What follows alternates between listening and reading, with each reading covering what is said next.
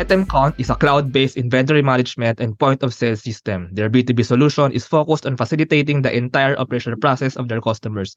This includes supplier and material sourcing, inventory management and transfers across multiple branches, and sales management and fulfillment.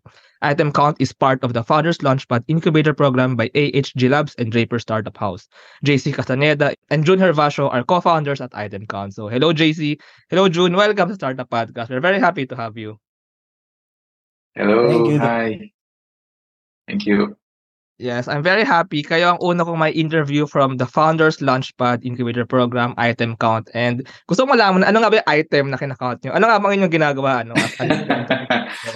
But I'll answer first the question and maybe JC or June can answer. So ano nga ba ang item count? Yon. So item count is a B2B software or solution specialized for franchise businesses. Uh, right now, we are helping franchises to earn more by making inventory keeping easier. And Mm. pinapadali natin yung franchisor franchisee communication, inventory, purchase order, sales order. So maybe na nagkakakitaan ng stocks, nagkakakitaan ng mga transactions, and mas madaling i-manage nung franchise owner maybe yung mga franchises under it. But maganda yung napag-usapan natin kanina ano JC na actually medyo before nitong conversation nagkwentuhan na tayo about the story. So maybe maganda magsimula tayo sa story ano. So maybe yung kwento ni JC and also how JC and June met to become co-founders of Item Count. Maybe we can go with that. So yeah, um can we know more about the backstories ni Item Count? Ayun. So, sagutin ko na bro ah. Yeah, go ahead. Yeah, item count started mula nung si Mrs. I, know you know Ice Crumble, di ba? Yung kulay pink na yellow. Medyo pinasosyal lang nila. And si Mrs. may three branches that time. Tarlac City, Luisita, and Concepcion. She requested na, sabi niya, may mga POS ngayon, pero nahirapan ako sa multi-branch eh. Kailangan ko pang isa-isa, tapos mahirap yung consolidation. So, ah, software engineer ka naman, programmer ka naman, magawa mo naman ako POS. So, ah, after a month, natapos namin in one month, tinulungan ako ng ibang front-end developers. So, yun, ah, yeah, masaya naman siya. Then nakita ko, nagbibilang siya ng cup. Sabi ko, ba't ka nagbibilang? Di ba may POS ka na? Siyempre, inventory. Wala, POS lang ginawa mo eh. POS lang request mo eh. so, ayun, no? Oo, so nilagyan natin ang inventory and ayun na. Then, may mga nakakitang customers and those customers are interested. So, dumating yung point na, okay, sige, gumagawa tayo ng SaaS sa US, software as a service, na account-based system sa US. Gawin din natin dito. And informally, yun yung birth ni item count. And then, ayun, na-invite tayo sa Founders Launchpad and I talked to June. Uh, June is one of the best guy na nakilala ko pagdating sa sales, pagdating sa business, pagdating sa consultancy. So sabi niya, to be honest with you, uh, si June tumutulong with, without anything. Sabi niya sa akin, turuan kita paano ibenta yan. Ang daming gustong bumili niyan. Ito, yan, bukas usap ka. Sabi ko sa kanya, that time, alas 10 kami ng gabi nag-usap. I did some CEO job and I did programming. Sunog na sunog na ako. So I just say yes to June. June 2023 yun. So, morning, sabi ko, ah, ang tawag na, epiphany ba yan? Nagkaroon ako ng realization na, hanep, I'm a solo founder and ang hirap nito. And I'm looking for a co-founder. Si June mag-a-add ng ganito kalaking value and in-invite ko na siya. Ko, bro, gusto mo na sa kita?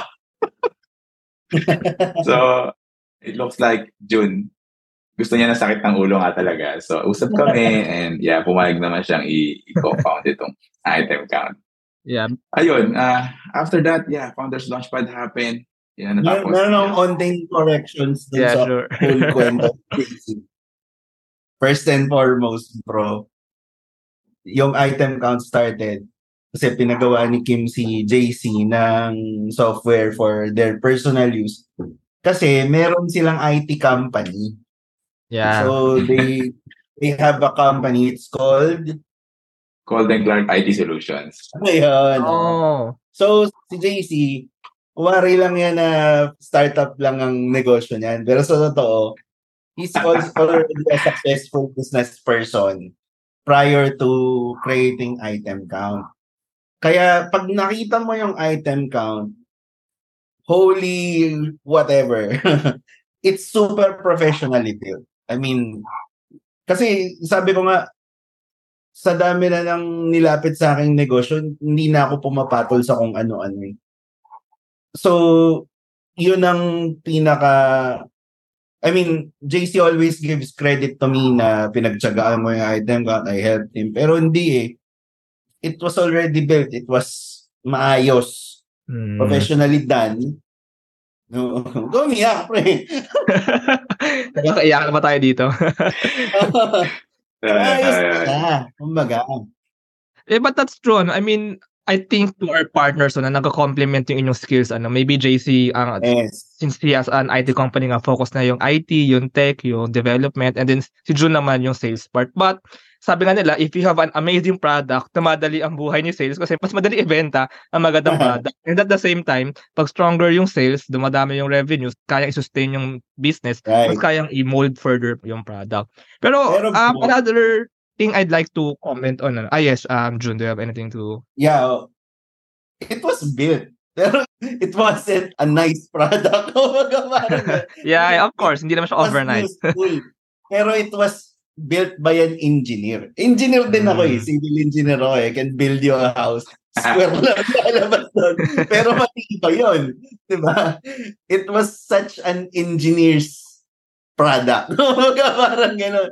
So sabi ko, kayang ibenta to, but we need to fix stuff. I mean, we need to adjust it, we need to make it nice, we need to parang make sure we know Amen.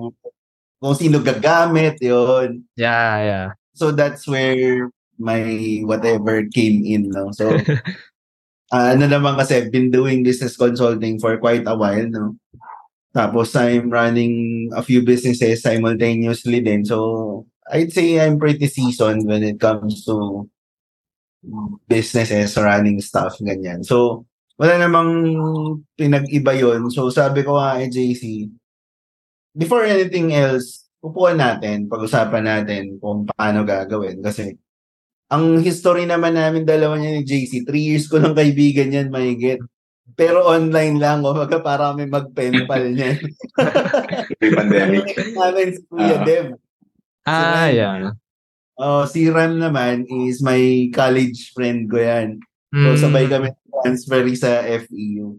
So, sabi ko, wala namang ipapakilala si Ram sa akin na hindi okay. Oo, kasi tropang dikit ko rin yan si Rem. eh. Paano mo nakilala JCC, Kuya Dev? Paano sila nagkakilala? Oo nga, paano nga Oh, free code. Free code camp. Ah, pareho kami nag-aaral ng Ah. programming. Ano, I'm- I'm self-studying programming. May mga collaboration, may mga meet-up. Doon, kita ko siya sa meet-up. Ayun, pareho kami loko-loko. Pero lang mo Dev, sorry. Hello. Shout out kay Kuya Dev.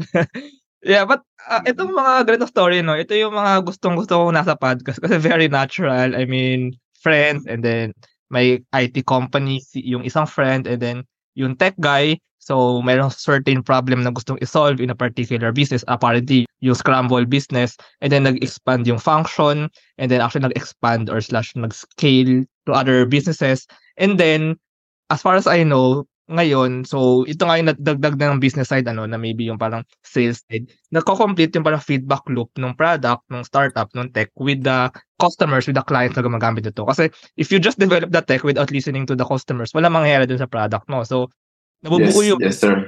now, nag-focus kayo, correct me if I'm wrong, sa franchises, sa franchisers. So, can we dig deeper dito? Ano ano ba yung dynamics nitong franchises na to? Paano siya nag-work? And paano pumapasok specifically si item count para isolve yung mga problema ng mga franchise owners na to, ng mga franchise businesses na ito? Yeah, so most of the franchisors kasi syempre 'di ba, nagbenta sila ng promise sa clients nila na bili ka nitong franchise, join ka dito sa business ko, tutulungan kita. Kaya mo rin gawin yung ginagawa ko. That's basic Yeah. that's the basic premise of a franchise. So, ang problema, kapag ka yung franchisor mismo hindi organized, anong ipapasa niyang sistema sa franchisee? Hindi din organized. So, mano-mano din, 'di ba? Bahala na, parang gano'n. So, therein lies the issue na nag hindi nag-promise kay.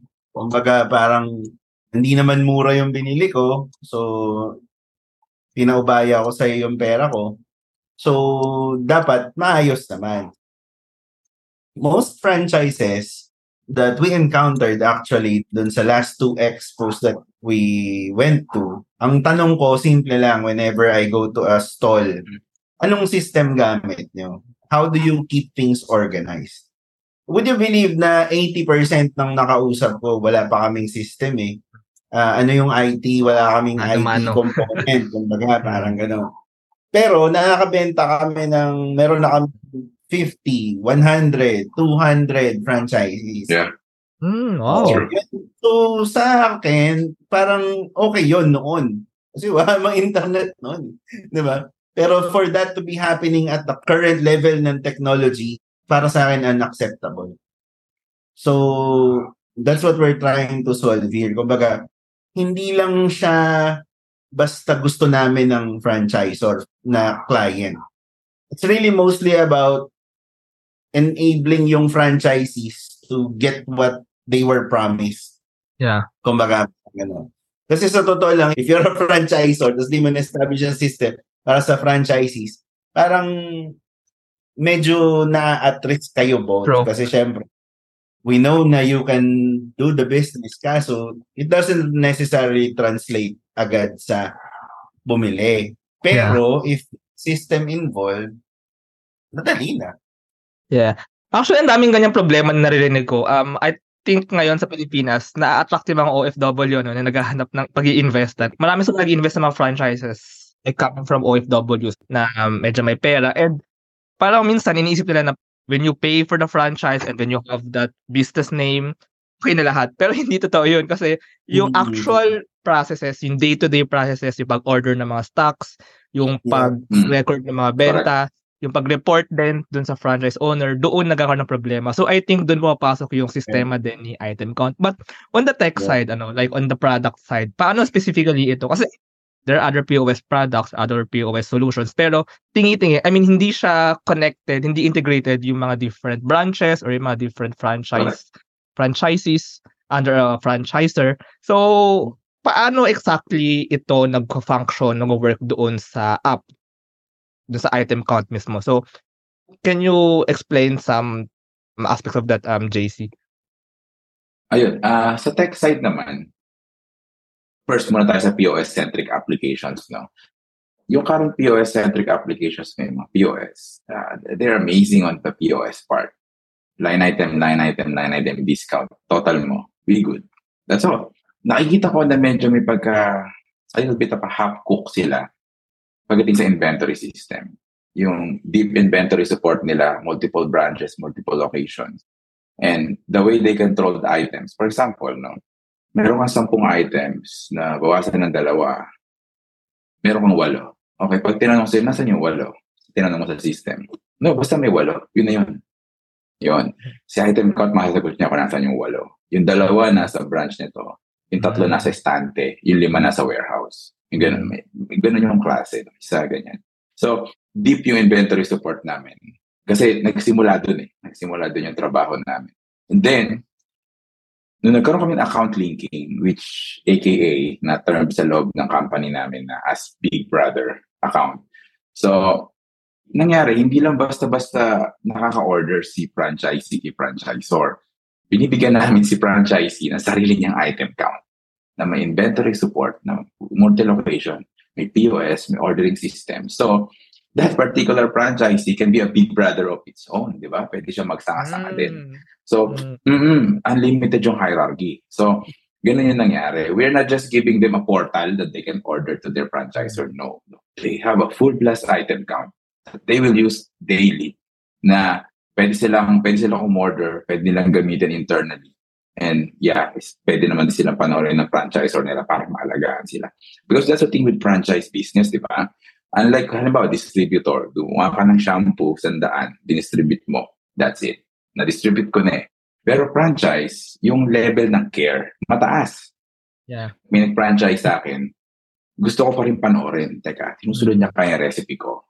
Sinusunod niya kaya yung presyo na gusto ko ibenta niya. Meron pa kaya siyang stocks. So mataas yung care level. Doon talaga swak na swak si item count, yung functionalities namin. And yun din yung big difference namin sa mga current system ngayon na hindi pa masyadong nakalink sa isa't isa. Ang ganda ng name mo na Big Brother kasi tama si John actually. Yung missing piece, I think ah, yung missing piece ay yung care. Kasi sometimes in a big organization, let's consider na isang sistema itong buong franchise na to. Kung magkakanya-kanya, kung may sarili-sariling app, may sarili POS and inventory yung bawat franchisee, magkakagulo yan and mahirap i-manage ni, ni franchisor, yung, especially sa pag-manage ng mga stocks, ano, tsaka yun nga, kung nabebenta ba na maayos yung mga stocks or baka nag-expire lang iba or something. Pero yung care, yung parang hindi na siya connection eh. Pero yung Big Brother nga, ano, Big Brother style, ano, na pwede magbantayan, pwede magkakitaan, and pwede mag-communicate, mag-act. Sabi nga ni JC kanina, naka-attach din ito sa notification, yeah, sa like, mag-email pag may certain inventory. Is that right? Tama, JC? That's correct. Yes, sir. Yeah. Reorder point. Our order point, reorder point. Uso yan sa mga, actually, that's a big thing. Um, I'm an industrial engineer and very important sa amin ang inventory management ano and yung reorder point kasi hindi lang siya dapat manggaling doon sa supply, doon sa customer. Dapat Correct. magkatugma yung reorder point ni supplier tsaka ni customer para din magkaka-anticipatean sila kung kailan ba o-order na si customer and alam ni supplier mm-hmm. na kung kailan siya mag-restock din para mas ma-supply pa. Now, um, according yes, din sa mga nag-usapan natin kanina, ano, so franchises, medyo may focus kayo ngayon sa food and beverage ano. So, pwedeng pa kwento din ano kung bakit kayo nagfo-focus sa food and beverage and ano example ito? Ano mga pagkain ba ito? Ano mga gamit ba ito na ano? And bakit ito specific ninyong na binibuildan around? Um, in terms of food and beverage, well, let's take a step back konti ulit. Kasi si item count was, yun nga, sabi ko nga kanina, it was built by an engineer. Kumbaga primarily, malaking bagay talaga sa itsura ng initial item count. Pag nakita mo, hirap eh. Kumbaga parang everything was all over the place. I mean, it was organized, yeah. pero it wasn't tailor fit for uh, daily use. Kumbaga parang ganun. Mm. So one of the things na that makes us different, again, no, is that tayo yung nag-usap as business owner to franchisor, ikaw din may-ari ng negosyo. So yung level of thinking natin is the same. Okay? Pero alam natin na ang gagamit nito is staff mo or staff ng franchising mo. So item count is built for the staff level. Kumbaga, sabi ko nga, I always say this, yung item count, kung kayang mag-fill out ng form ng tauhan mo, they can use item count. That's how easy it is to use. Kumbaga, it was really designed na, as in, umabot kami sa level na, oh, ito dapat malaki yung ganyang button kasi Diyan sila titingin o dapat may reminders na ganito kasi yan yung tinatanong ng mga customer lagi, lagi nila nakakalimutan. O dapat itong count nandyan sa tuktok para isang tingin lang nila na, na mabot kami sa point yung even X. na ano na oy nagbawas ng inventory dapat may mag-pop up na screen na papakita talaga nila na nagbawas parang gano'n mm. para may proof kasi even us nung habang ginagamit namin we all did demo accounts Hmm. Even all the devs, nagpa-contest kami. Sabi namin, sige nga, mekaniko kayo, you can build the car. But can you drive it? So, ganun yung ginawa namin. Nagpa-contest kami within the devs. Ang daming lumabas na issue na parang kami pala mismo, nag-build nung awesome car na to, hindi namin ma-drive maigi. Pero nung ginawa namin yon we saw yung mga issues and we really looked at it and we revamped everything. So yan, andyan siya. So the feedback is coming back to us na meron kaming client na isa. Gawa na, tapos na lahat ng data. Sabi ba naman, pwede ba burahin nyo lahat kasi we wanna do it ourselves? parang, saan ka nakakita ng gano'n? Parang, dineploy nyo na tapos na. Tapos gusto nilang ulitin because they wanna explore and experience it. Tapos hindi sila takot. Yun yung nakakatuwa sa item count. Yun yung sobrang na-amaze ako, mind-blowing Ah, easy to configure, kumbaga, no? Easy to configure and easy yes. to use after configuration. mm-hmm.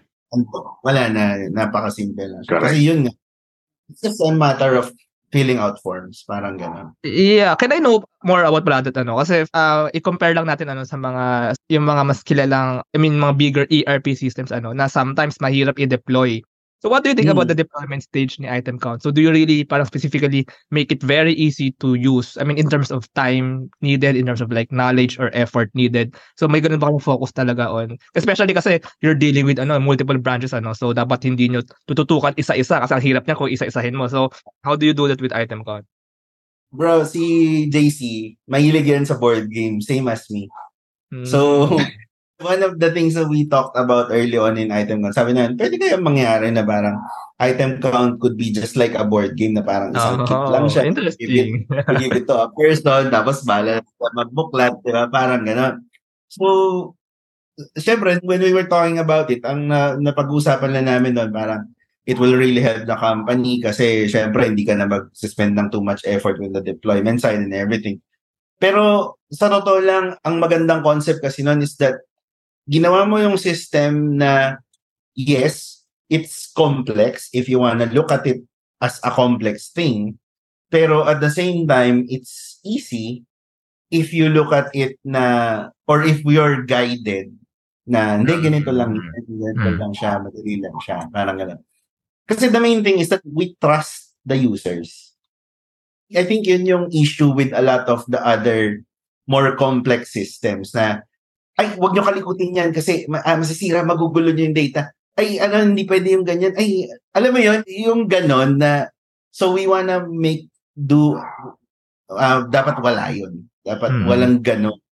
So if they want to manipulate, they can manipulate. If they want to change stuff, they can change Hmm. stuff. And I think item count right now is at that mode. Kumbaga, nandun na siya sa ganong, ganun na siya. Na it's complex enough to handle whatever you need. Pero at the same time, it's easy enough to learn. Para lang siya board game. Yan. Ah, board game. So, on your perspective naman, JC, Okay. ano, how do you do this? How do you design the product itself like a board game? So, uh, actually, tulong din ni June eh. Tama yung pagkakasabi. So, una iteration ni item count. Nilagay namin lahat dyan. Okay? This your inventory, this your lot item, ito yung locations nyo, ito yung branches. So, yeah. Atawin nyo. So, as, yun, habang nag-umano, habang dinedevelop yung item count, dyan lumabas yung, yung suggestion, ano yung dapat ilipat, ano yung dapat tanggalin, magkakaroon ng mga letter I information, tapos may mga links sa mga tutorials, ganyan. Then, uh, ayun, highlight yung button, yung form, tanggalin yung mga hindi naman necessary to create one. So, yeah, from there, ayun, naging mas madali siyang gamitin. Then, isa pa, andun yung a little bit of AI. No? Meron kaming uploading ng CSV para yung AI na bahalang magsalansan kung ano yung mga items mo. Halimbawa, tinatamad ka mag-structure ng CSV mo to upload sa item count, drag and drop mo lang, yung AI yung mag-upload. May ganon. Meron din naman kaming uploader wherein, syempre, uh, that's a normal uploader, kailangan mo ayusin yung mga columns para i-upload mo.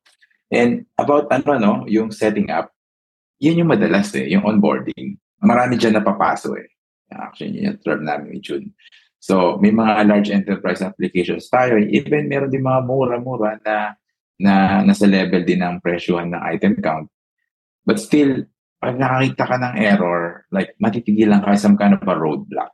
Like yung staff, like, sir, ang hirap naman gamitin nito, sir. Bumabagal yung productivity eh. So, ganon, no? Silang nasa one ganun. Oh, oh, yes, yes. So, ganon. So, we are building item count na like one, two days, may data ka CSV ka upload mo, then the next day, operational ka na without Wow, uh, disrupting your regular work. Mm-hmm. Yeah. Oo, meron pa nga companies, di ba, na pati yung support, may bayad, no? Ah, hello, Johnny, ang hirap naman ng, ang hirap naman ng software na to. Pwede mong pa-support. Ay, sir, may bayad po kasi engineers tayo pag pumunta dyan. Yung mga ganun pa. Mm. Yeah. So, wala namang ganun sa item count. Yeah. We, we are targeting niya talaga madali yung paggamit. Mm. And then yung mga errors, syempre, Um, dito nagkakaiba-iba ano yung mga startups and mga POS for example. Kasi um you can say that your POS has this function, uh, has this feature, pero yung motivation mismo ng founder sa pagbuo ng product. Like in your Mm. case, user is king. User actually ang ganda nga na parang metric ninyo yung time for onboarding, time for deployment, and yung ease ng support, and yung time from adapting the product to actually operationalizing it. So, I think that's a good metric na meron kayo as item count kasi hindi nyo lang binibuild yung product, you're also building like the user experience and the design para mas madali siyang magamit. Na para summarize lang ano, ah, para lang sa mga nakikinig ano. Ang ganda kasi ng story eh, na parang you're actually solving two problems of franchises or of businesses. First, yung automation ng pag-manage ng sales and inventory. And second, yung pag-integrate, pag-connect, and paglagay ng care, kumbaga, ng care factor across branches or parang franchise or a higher hierarchy, a big brother to franchises or like yung mga sinastakan niya, mga susupplyan niya. So let's take this time lang, ano, kasi baka may nakikinig na mga businesses na interested kay item count ano. So like in a very brief phrase, paano niya ibebenta ito sa isang negosyo? Maybe baka may franchisor or franchisee dito ng kung anong pagkain, my french fries, pizza, whatever. So, how do you do that? uh, in terms of that, no, so meron pong mga nakikinig na you're a franchisor, you're a franchise owner, you own a brand, and you wanna take it to the next level, and you're really true to your promise to your franchisees na will grow together, subukan niyo po yung item count kasi napakaayos niyang way para kayong dalawa nung franchisor and franchisee eh, maging maayos at seamless yung day-to-day nyo. And yun pa, isa, madali kaming kausap. so, whatever you need, whatever you need, pwede na adjust yung terms. Uh, yan, madali tayong kausap dyan. And lastly, item count is really built for the common Filipino. Uh, ginawa po namin to hindi para pakita lang na kaya naming mag-manage ng complexity. No, ginawa namin to kasi we want you, the franchisee, to be able to trust your valuable data yeah. to your key people, yung staff nyo.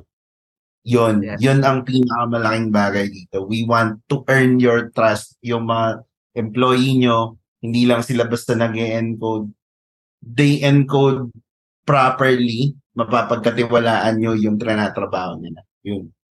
Yeah, that's actually true ano. I mean, I have to add kanina no binanggit ni June yung ano, parang yung main na inyong solve is yung para matulungan matupad ni franchisor yung promise niya dun sa mga franchise. Pero when you come to think of it, as a tech startup, hindi naman necessarily like you'll boast that you have this feature, you have this AI, whatever. Yun lang eh, yung mission na yun eh. Yung mission na parang pag in sync yung franchisor sa franchisee, nasasagot yung expectations. Kasi yun yung problema eh. Si franchisee may expectation na magbabayad ng 60,000 or whatever. Pero ah, pahirapan pa pala sa pagbili ng stocks. Pahirapan pa sa pag-contact kay franchisor, kay supplier. May mga added costs eh. Pero kung natutulungan nitong tech na to, yung promise nga ayun, no, na natutulungan niya both si franchisee and si franchisor. So, mas andun pa yung brotherly, yung big brotherly communication. yes, sir. Lastly pala, sorry, uh, i-add ko lang.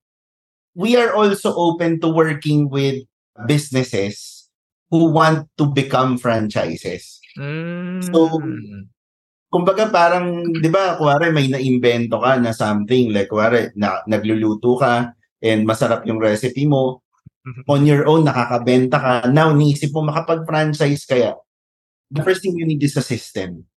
And we want to be that system for you. So mm-hmm. you can reach out to us, kausapin yeah. mo kami. We can work something out. Partnerships, we are very open to that. So, yeah. yun. Yun ang isang parting message ko for everyone na nakikinig. Pwede yung company nyo to go to the next level. Let's go. Let's carry yeah. Actually, madami yan. Sobrang dami yan sa Pilipinas. I mean, franchise pa lang eh. Uh, yun nga, may ibang franchise expo sa Pilipinas. And I think actually, medyo specific sa Pilipinas ito kasi isa ang Pilipinas sa mga bansa na flourishing yung ganitong mm. model eh, ng negosyo, no, yung franchising. And two din, yung sabi ni June na marami pang mga negosyo dyan na may potential pa mag-franchise. Sobrang daming talented bakers, chef, cook na may small shop lang. Pero actually, you have the potential to expand and that's true with a system that can help you automate and a system that can help you expand to many branches key din yun ano, to bringing out the talent to more people. Anyway, let's go sa susunod na part. Ano. Uh, pag-usapan naman natin si Founders Launchpad. So you're actually a part of the Founders Launchpad Incubator Program by AHG Labs and Raper Startup House. So, pwede matanong muna kung paano kayo napunta sa program na ito, paano nyo nalaman yung program, and then, how did you benefit? Anong mga natutunan nyo? Paano kayo natulungan ng program? And anong mga favorite parts ninyo? Nung, I mean, which aspect ng program yung parang sa tingin nyo pinanatulungan kayo? Ah, yeah. So, for Founders Launchpad naman, sa page nila, actually, madalas ako mag-post ng item count sa Startup PH and sa Facebook mm. in general. So, ayun nga, gusto ko sanang i-like, yeah, bootstrap ganyan. Then, doon lang muna. I mean, wala muna like investors and mga angel, VCs and everything. So, gano'n. Nagbunga, no? Ano, pinost ko siya, may pumontak sa akin na cosmetics company, manufacturing and distributors sila. Sabi niya, Sir, uh, about sa pinost mo, nakita ko, kasi we were, hindi na magsasabi ng brand. We are currently using this and this and this. And meron na rin kami iniwan ito, tinanggal na namin. Kasi hirap gamitin, hindi swak sa amin. Yung bang system mo may formula, may recipe? Yes po. May multiple location ba sa, oo. Meron ba siyang parang yung cashier makikita lang niya ganito, role-based access? Ah, yes, meron po. Ah, uh, sige, may tanong pa ako about inventory, ganyan, nag-report, ganyan. That moment, no, that moment, nag-subscribe. Hindi pa gano'ng nadedemon. So, yeah. Then, nakita niya, gina, hanggang ngayon, ginagamit niya yung item count. So, ayun. Uh, from there, nakita ko na, okay, sige, yeah, let's go. So, yun nga. Pero after that, nag-message sa akin yun. Nakita pala ako ng Startup PH. So, nakita ng Startup PH, message sa akin. Message ulit, message. Tatlo, tatlo message si, nakalimutan ko pangalan. But, galing siya sa Founders Launchpad, like marketing nila o ganyan. At uh, medyo dinedend mo ako. Tapos ngayon, uh, actually, napilit din ako kasi umaten ako sa isang ano, chat yun eh, group. Anong pangalan ng app na yun? Clubhouse ba yun? Ah, yeah, yeah. Clubhouse, startup yeah, yeah, page, si Paul Paho. And yeah, yeah. si uh, Christian Blanquera. And then, mm, yeah. sabi niya, okay guys, kung meron kayong startup, ito na yung time, sabihin niyo kung anong startup niyo. Narinig siya ni Christian oh. Blanquera. And then, si Christian Blanquera, minention ako kay Simon sa kay Thomas. Oh. Then, si Simon sa kasi Thomas, minessage ako sa LinkedIn, ganyan, ganyan. So, sabi ko, sige na apply na ako. Nag-apply ako. Then, ayun, uh, daming interview nun eh. Meron pa sila marami si kasama si Rene of AHG, si uh, the one from Kumu, si yeah, nakalimutan ko. I'm sorry. Don't, don't patawarin mo ako. Anyway, so yun, tawag ako kay June. And ayun, natanggap. Tapos nagkasama kami ni June. Then, during Founders Launchpad naman, as a software engineer, wow. So sabi ko, uh, yung mga natutunan ko kay, yung hindi lang kasi yung tinuro sa akin ng Founders Launchpad yun. It's not only that Founders Launchpad. The experience ko may kasama ko co-founder na like, ang lupit sa business. As a software engineer na, okay, yeah, may business din ako. But the thing is, yung business ko, like, the clients came, like, parang inbound eh. Kasi mga clients ko sila before na kinikater ako ng software service. So, that's okay. Pero may yung power of marketing, power of sales, yung business, yung mga ganyan. So, from an idea, from an app na ginawa namin. Ngayon si Item Count, registered na siyang company and merong mga tao, may mga business na gumagamit na.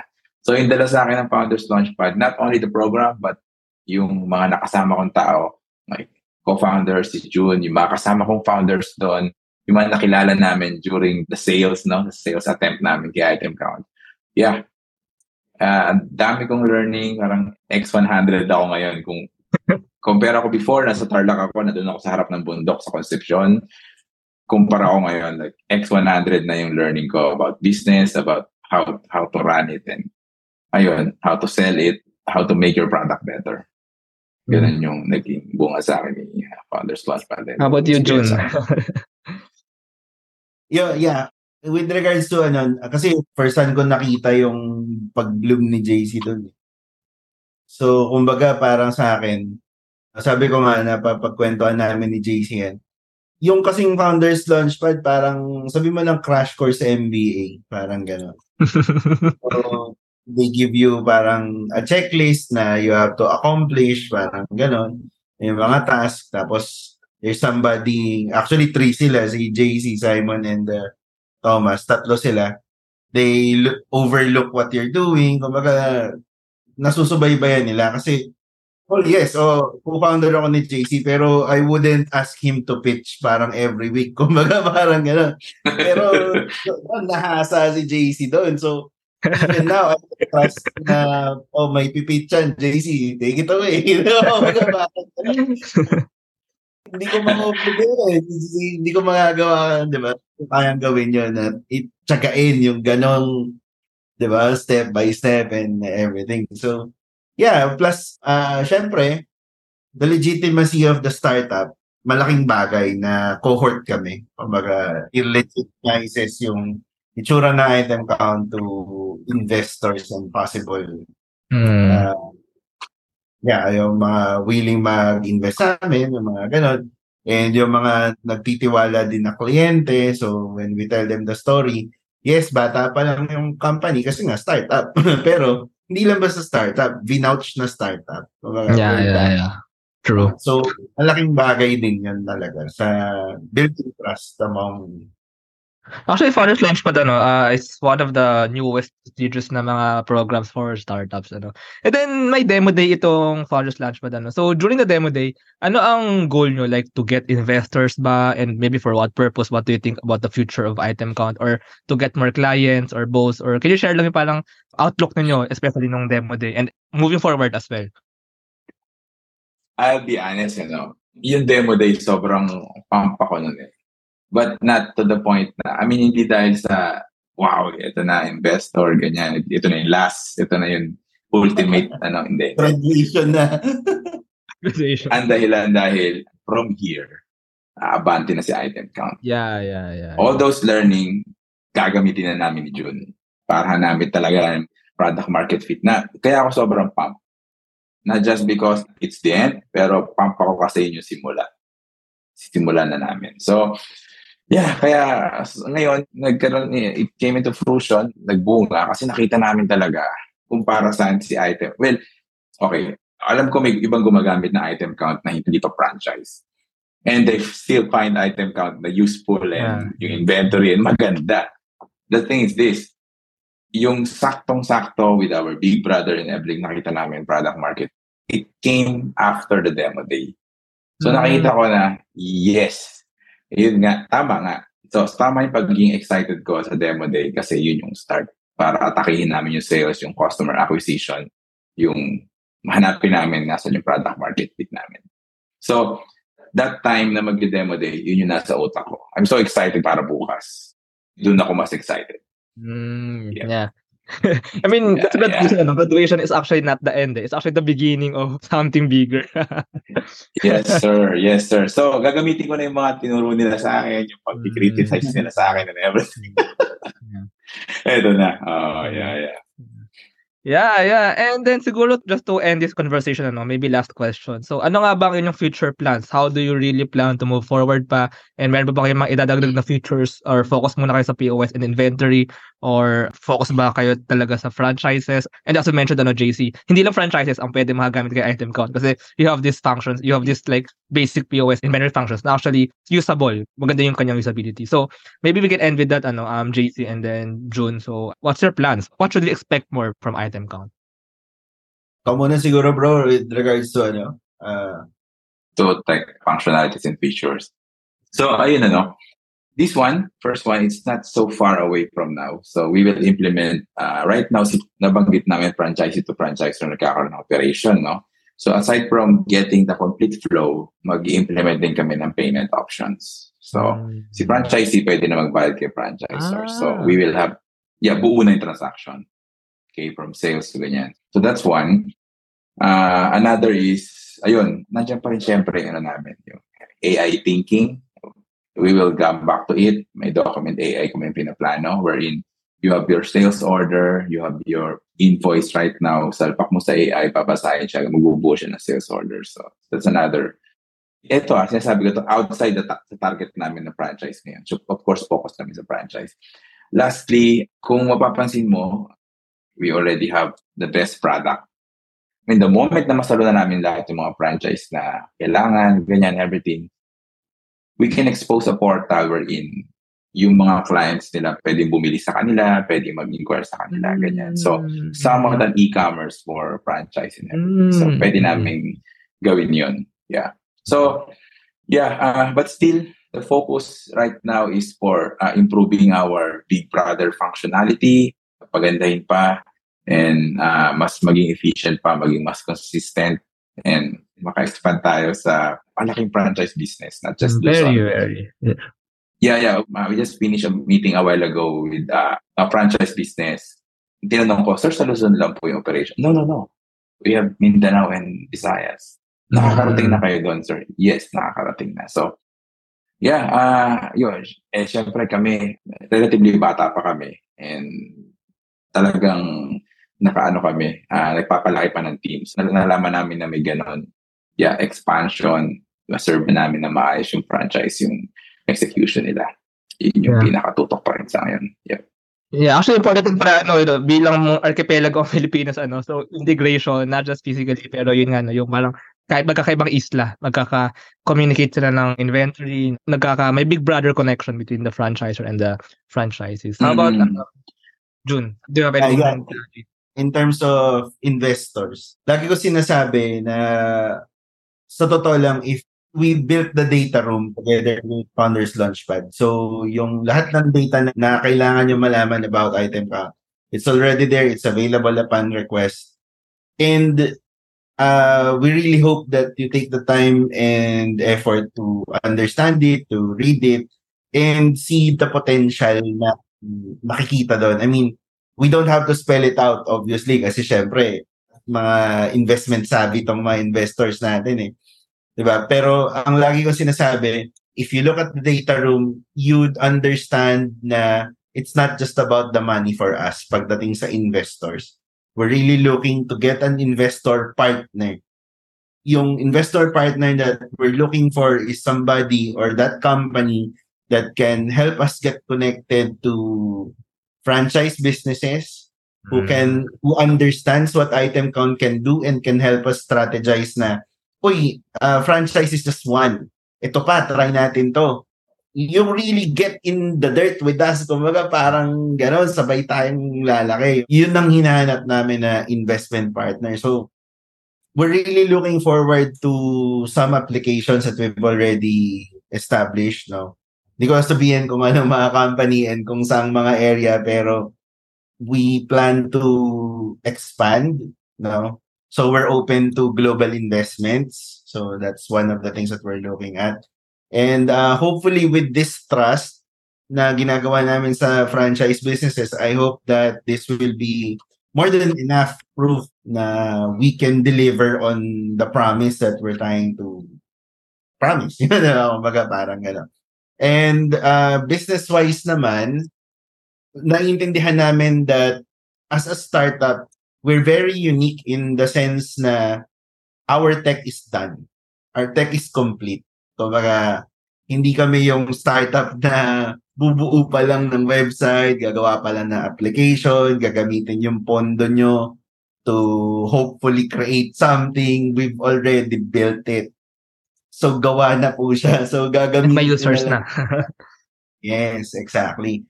So, growth-wise, we're really looking at strengthening yung marketing, strengthening yung sales, and making sure that the clients that we want to serve, yung franchisors and franchisees, are delighted. Kasi parehas silang customer base namin eh. We're not yeah. just targeting franchisors. Mm-hmm. Yung, actually, sa totoo lang, sa friend groups ko pa lang, yung mga kaibigan natin na bumibili ng franchise, mga naa-addict, so to speak, sa franchise. They don't just buy one, and not just from one brand. Kumbaga sa kanila, oh, meron akong limang ganito. Try yeah, ko naman. Yeah, yeah, yeah. salon. Try ko naman. Yeah. Dalawang, so mga serial entrepreneur din. yeah, yeah. It's about time somebody took them seriously the way we mm-hmm. are. Diba? So, we wanna provide them a tool na isang tingin mo lang, lahat ng franchises na binili mo, kita mo. Ah. And that's, that's really powerful. Kumbaga, wala. Yeah, ang ganda nun, actually. Ang ganda nun madali i-manage yung business portfolio, yung, yung yes, yung portfolio, exactly. So, yon that's what we're really looking at. We wanna go, kumbaga parang that's our B2C na plan. Mm-hmm. Yeah. Kasi you as the customer, you, ikaw yung, yung bumibili ng franchise. And yun nga, still trying to get more and more franchisors no, na negosyo.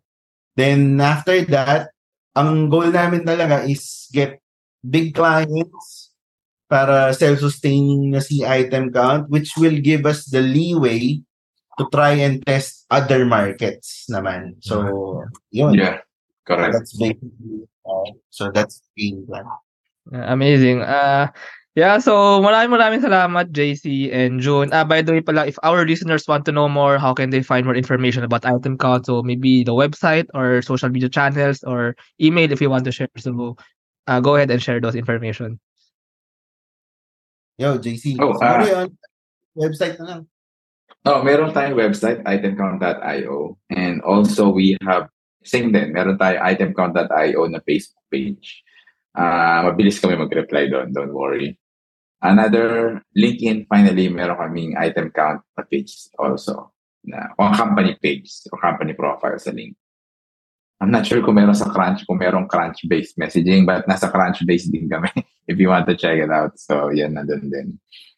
Uh, yeah, I mean, publicly available naman kami sa social media ni June. So, June Herbacio, Alex Herbacio, JC Castaneda. So, you can add us, you can message us, and definitely uh, mag-reply kami dyan.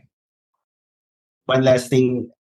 Sa mga merong iniisip na startup or meron you have an idea tapos gusto mong i-develop further and you just need somebody to talk to, a few guide notes, kumbaga parang ganyan, feel free to message us. I mean, we'd be very happy to work with you or just kape-kape, di ba? Kwentuhan lang. Di ba? We're very open to it kasi the experience was profound. And I think mm, the more people, lalo yung mga nando na on the cusp of getting into a program or on the cusp of gusto ko na gawin to eh. Gusto ko nang tratuhin yung sarili ko bilang founder. Meron lang akong onting hesitation. Nako, feel free. Just ask. Yun, the, the lines are open. Just call us or message. Just ask. Yun. Yeah, so sa mga nakikinig na interested ka item count and interested sa startup world as uh, in general ano. So feel free to contact JC and June. So maraming maraming salamat ulit um JC and June and item count for this episode. So salamat, salamat.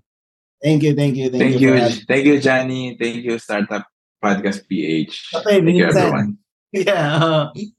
Bye. Yes. Um, bye-bye.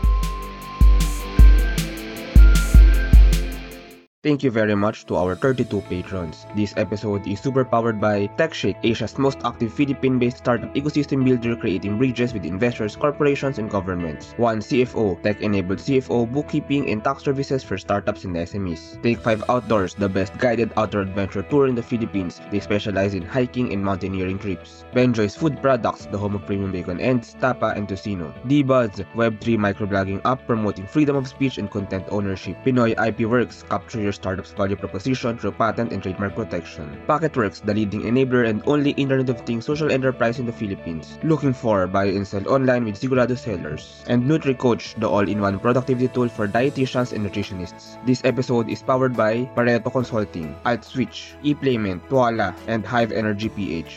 AskLex PH Academy is our official e-learning partner. Get certifications on Lean Sigma, project management, data science, and many more. Support the podcast through the links in the description.